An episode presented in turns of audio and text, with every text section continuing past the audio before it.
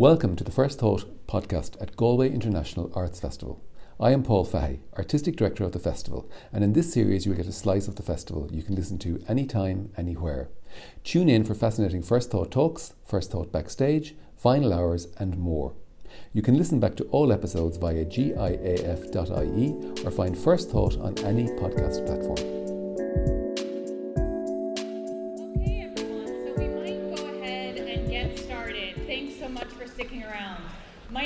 Charlotte McIvor, and I'm a lecturer in drama and theatre studies here at University of Galway and head of the School of English and Creative Arts. Although this is not my first talkback that I've moderated, I have to say in my many years it's the first I've done barefoot to get into the circus spirit here and, and to not ruin the stage. Thank you. So you're all very welcome, and I'm going to pass the mic down the stage first to have those on stage with me just introduce themselves and their role in the show. Hello, my name's Jake. Um, I'm an acrobat in the show. I'm also one of the company founders. Um, in the show, I'm a middle, which means I kind of I'm not at the very bottom and I'm not at the very top. I'm somewhere in the grey area. Hello, my name's Maya. I've been with the company as an acrobat for just over three years, um, and I am a middle or a base, so in the middle or on the bottom.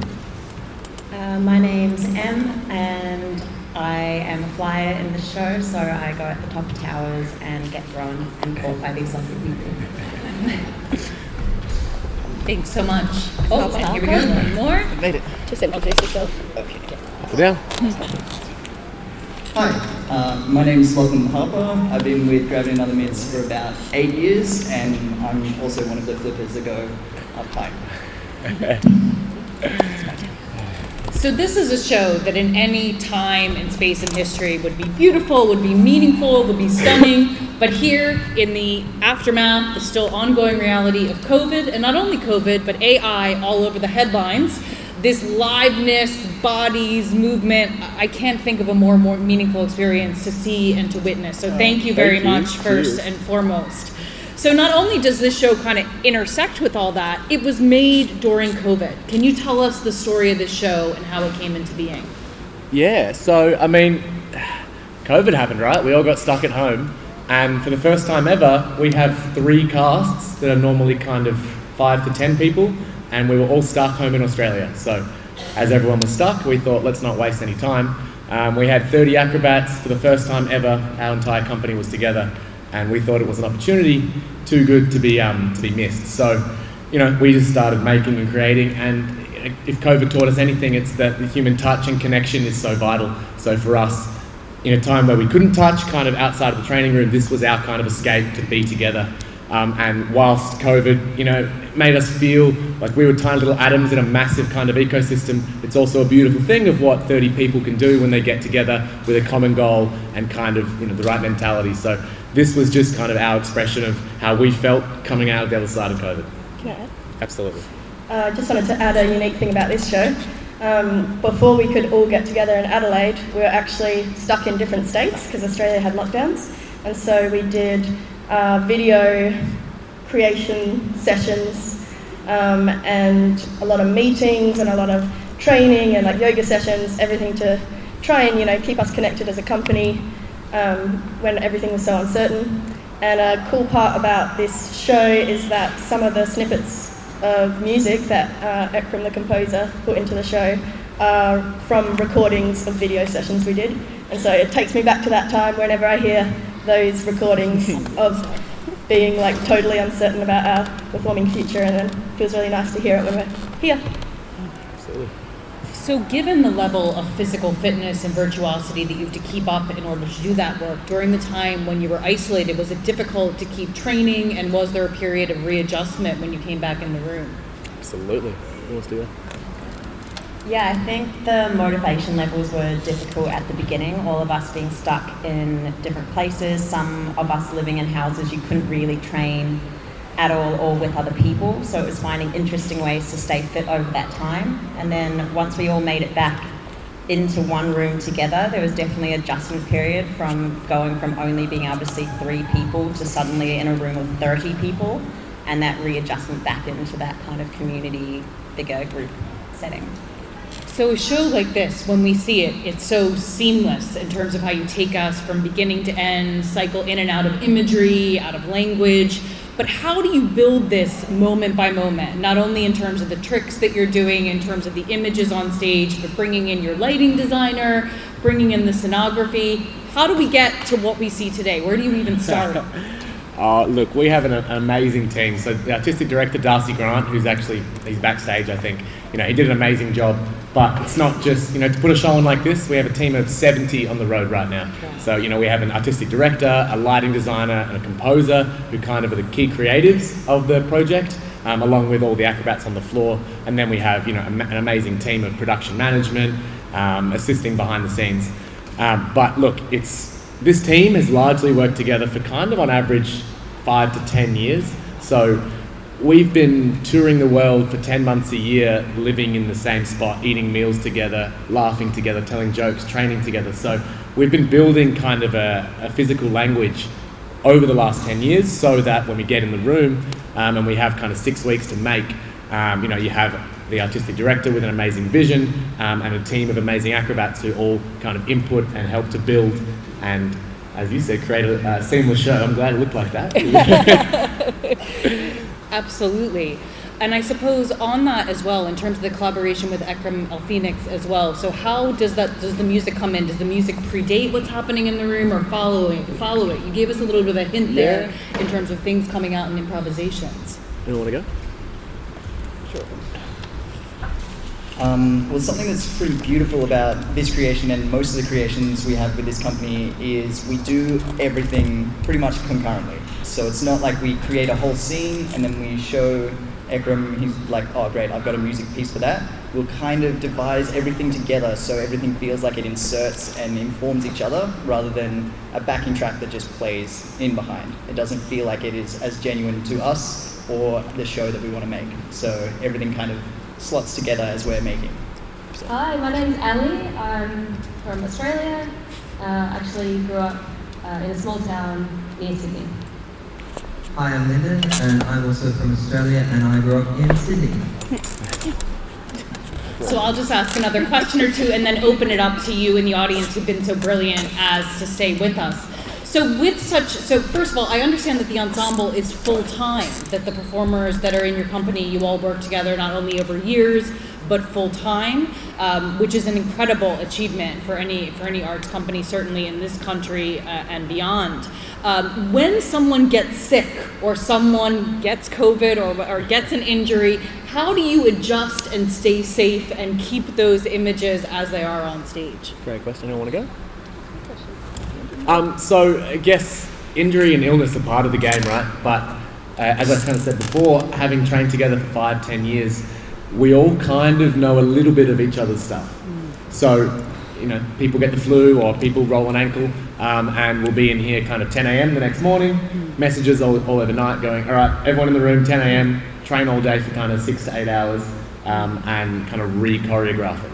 Mm. Um, in saying that, we really try not to miss shows because when someone's sick, um, it's re- it's a big effort. So everyone kind of musters up the strength, and you the show must go on. You know the old adage. It's pretty true. Um, unless you're in hospital, you kind of you do it.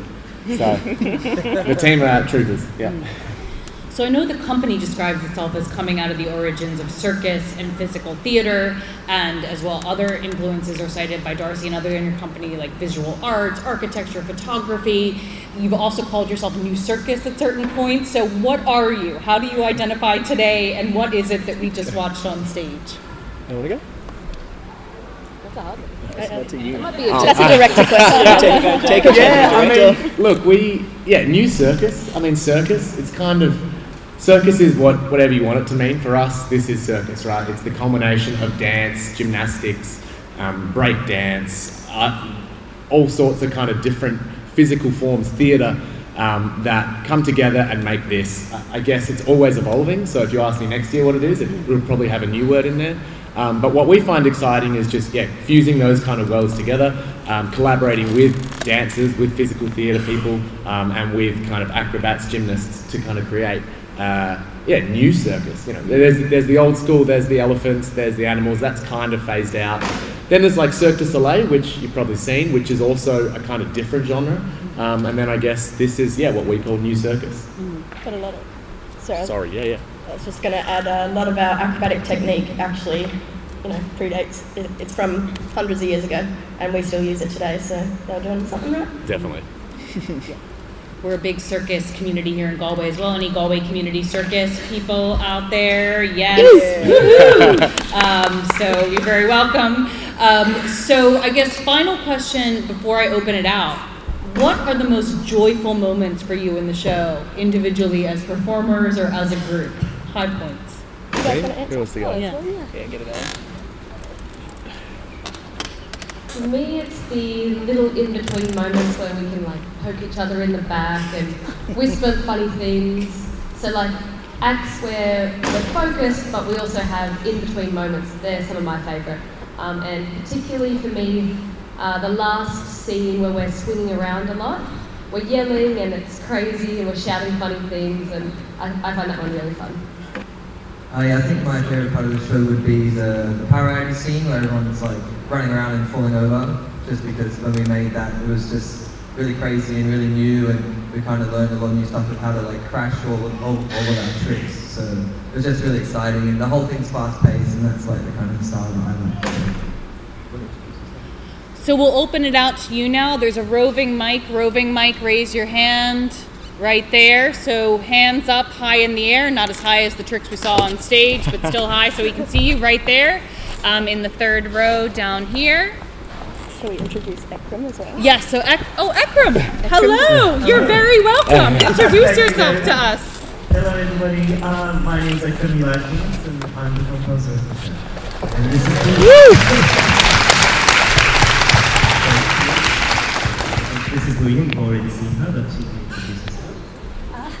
Uh, hello, I am from Barcelona. I am Dia, the conductor of this fantastic choir. Lina is my assistant in English, if I need. uh, so, very happy to be here. Okay, so we'll go ahead to the audience here for, for the question waiting there. Hi guys. um, so welcome, Rats. I love the show and uh, me gusta muchísimo. Um, my question for you is, um, when did, well for the acrobats, when is the moment that you decide to pursue a career as an acrobat, or you know, what happened in your life that you knew, okay, this is not just a hobby and it's something I want to make a living from. Great question.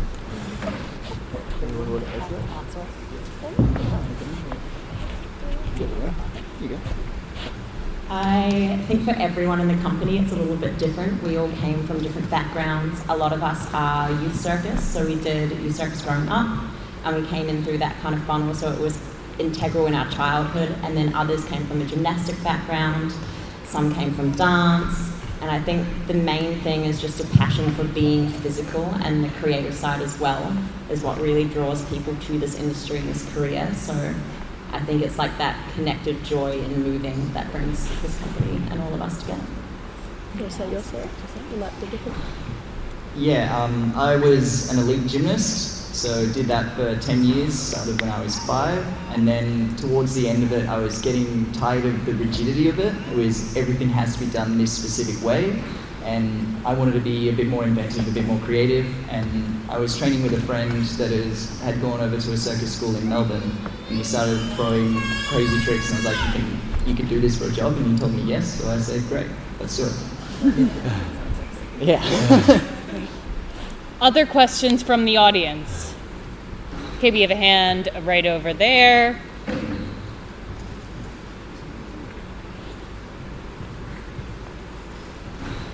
Um, so this is for the acrobats as well. So, like the moment before you're like standing on top of two people and, and have to do some crazy trick, what's going through your head before you have to say ready? Great question. That's funny. I actively think about nothing. I tend to find if I think about what I'm going to do, I'll overthink it and change something a little bit. So if I just go full Zen mode and just let it happen, it's always going to be way better. What do you think? I agree with that statement. That's a fun question. Um, I try to forget that I'm in front of many people and the lights being crazy and maybe in my eyes. So I'm just trying to think about what it's like in the training room when I feel a bit more calm and just go through the, like, the little steps. Um, so for example, when I was like climbing up the four high, I find that very scary. And I just got to think of every little, you know, boring step. Like I do it here, and then I go into the elbow, and then yeah. So I just break it down nice and slow to keep it clear. So, question here in the front row.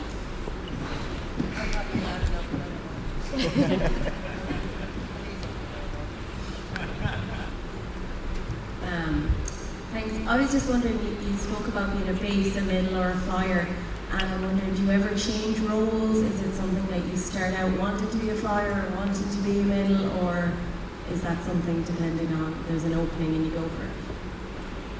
Maybe Jake. You've, Yeah, you've good changed. Yeah, you, you got the, the main pivoting, Mr. French flag. Yeah, it's it's very um, it's very malleable. So you know, for example, a few years ago, uh, pre-COVID, I was kind of like 10, 15 kilos bigger, um, and I was a base. And then we hired people that were much bigger. So I comparatively seemed small, and so I kind of went with that, and now I'm, I'm a middle. Um, so it's very dependent on kind of your cast. So even after this, we swap, and you know, one cast, the biggest person's 80 kilos, and the rest are smaller, right? And then in the other cast, there's three people over 95. So if you're a middle in one cast, you might kind of go into a base in another cast, and it does kind of change. Um, whilst we do have labels, right? All of us can all base middle fly to some degree, right? So with the different combination, Maya could fly a three high easily, and she can also base a three high, and she can middle a three high. She can do all three, right? Um, but it just depends who else you have on top of you or underneath you. So I think that's specific to this company as well. I've worked for different um, acrobatic companies, and like as a female, I've been typecast as a middle. And then in this company, if I want a base, they're like, yeah, go for it. Or if I want to fly, then go for it. That's a really cool thing about GOM. They just encourage you to do whatever you feel comfortable doing.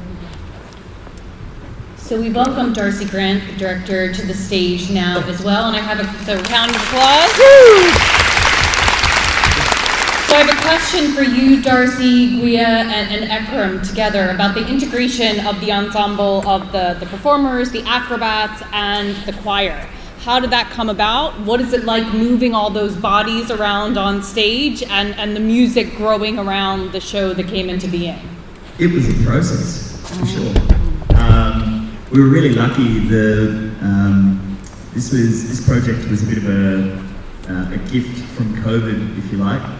Uh, we were grounded in Australia with all three ensembles. I'm not sure if you've covered this a bit, um, but uh, what it meant was that uh, Ekrem and I had a lot of time to stare at all of the numbers of bodies that were there, the beautiful performers. Um, and rather than there being any kind of make something and put some music on top or make a piece of music and make content for the music, had this very free flowing sort of pollination at every step of the piece. So it was sort of you know, backwards and forwards so much over the process and continues to be actually. We like to keep it alive. Um, in terms of crowd management and moving people around, it was, I think we all felt like kids in a candy store. We'd all been wanting to do um, the numbers that we ended up privileged enough to have. Uh, but there's no arts budget in Australia that can possibly pay for something like that unless there was this government support, which was Job, JobKeeper. So we, we spent a few months able to just sort of look at all the various combinations and what we could do. Uh, and we were just lucky enough to have a relationship with the Aurora Women's Vocal Ensemble and their conductor, Christie Anderson, uh, who also had 30 singers that were really up for a daring challenge, much like we are and the Cor de Noies. Yeah, um, what he said. But also, yeah, it's, it's interesting actually. Like I sometimes think about uh, compositional process, and sometimes it's like art, art um, archaeology. You need to dig and reveal shit, and sometimes it's like a lucky dip because the time is so uh, limited, and you just have to reach and pull something. Whereas this one felt like gardening, really, um, just planting seeds and waiting for them to bloom, and sometimes transplanting certain plants to different parts of the garden or whatever. And it was quite organic. And uh, I was just talking to um, one of the choir members outside. Um, one of the um, tracks that it becomes visible actually is not a choral piece, it's the electronic part. Um, it's, um, we had Zoom meetings for three months before we got into a place. So that track was um, the Zoom meetings clipped and put together and uh, made it into an electronic track. So that's how it was. That kind of uh, summarizes that process. And Guia, bringing your group on stage and into this world, what has that been like as a process? Okay, Gina will talk for me. okay, so um, we are Cor de Noies from Orfeó Català, which is a Catalan institution in Barcelona. That we are different choirs that we sing classical music, we are very used to classical music and orchestras and, this kind of stuff. So uh, lately, uh, with Guia and the Cor de Noies, we started to do some bold, um, I don't know, uh, plays and shows with um, uh, last year we did uh, um, um, electronic music um, performance with a very popular singer in Barcelona. Um, we, we've started, we've started to, to do some, some different things that we are used to, and this is the very, the best uh, thing we did this, this last year. So um, for us, it's like uh, very new and very, um, I don't know, we're very excited to be here and with them. They're so great, and we every show we did with them quite a now, but every show we're amazed of what can they do and and how are we mixing with them, and we're so so happy to be here and be part of this great thing that us uh, singers we don't really know what's happening right now, but I'm sure that a few years from now or a few months we'll be like wow, we that and we even. Cute. So we have time for maybe one more question, and I see a hand there in the middle of the audience. So we'll send the roving mic back there. Um, thanks so much.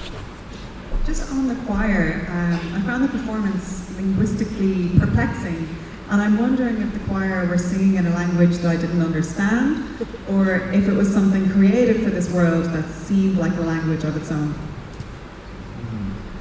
Thank you. um, yeah, uh, the um, language is integral, obviously, to singing, uh, and um, uh, the way choral music uh, progresses through this piece is from talking into a full-on um, choral moment towards the end, and um, the concept of possible is that when it travels uh, to a place, we would have a choir local to that place and we would use their language and bring it into the, into the piece. So I compose it flexibly. And um, choir sometimes sings in Catalan, sometimes English. Uh, they use solfege, which is the um, musical language, uh, and um, they use numbers in both Catalan and um, English. And then there's Latin which is the language that of science, the way we understand the world. Yeah. So let's join me in giving another round of applause to the company of The Pulse, Gravity, and Other Myths.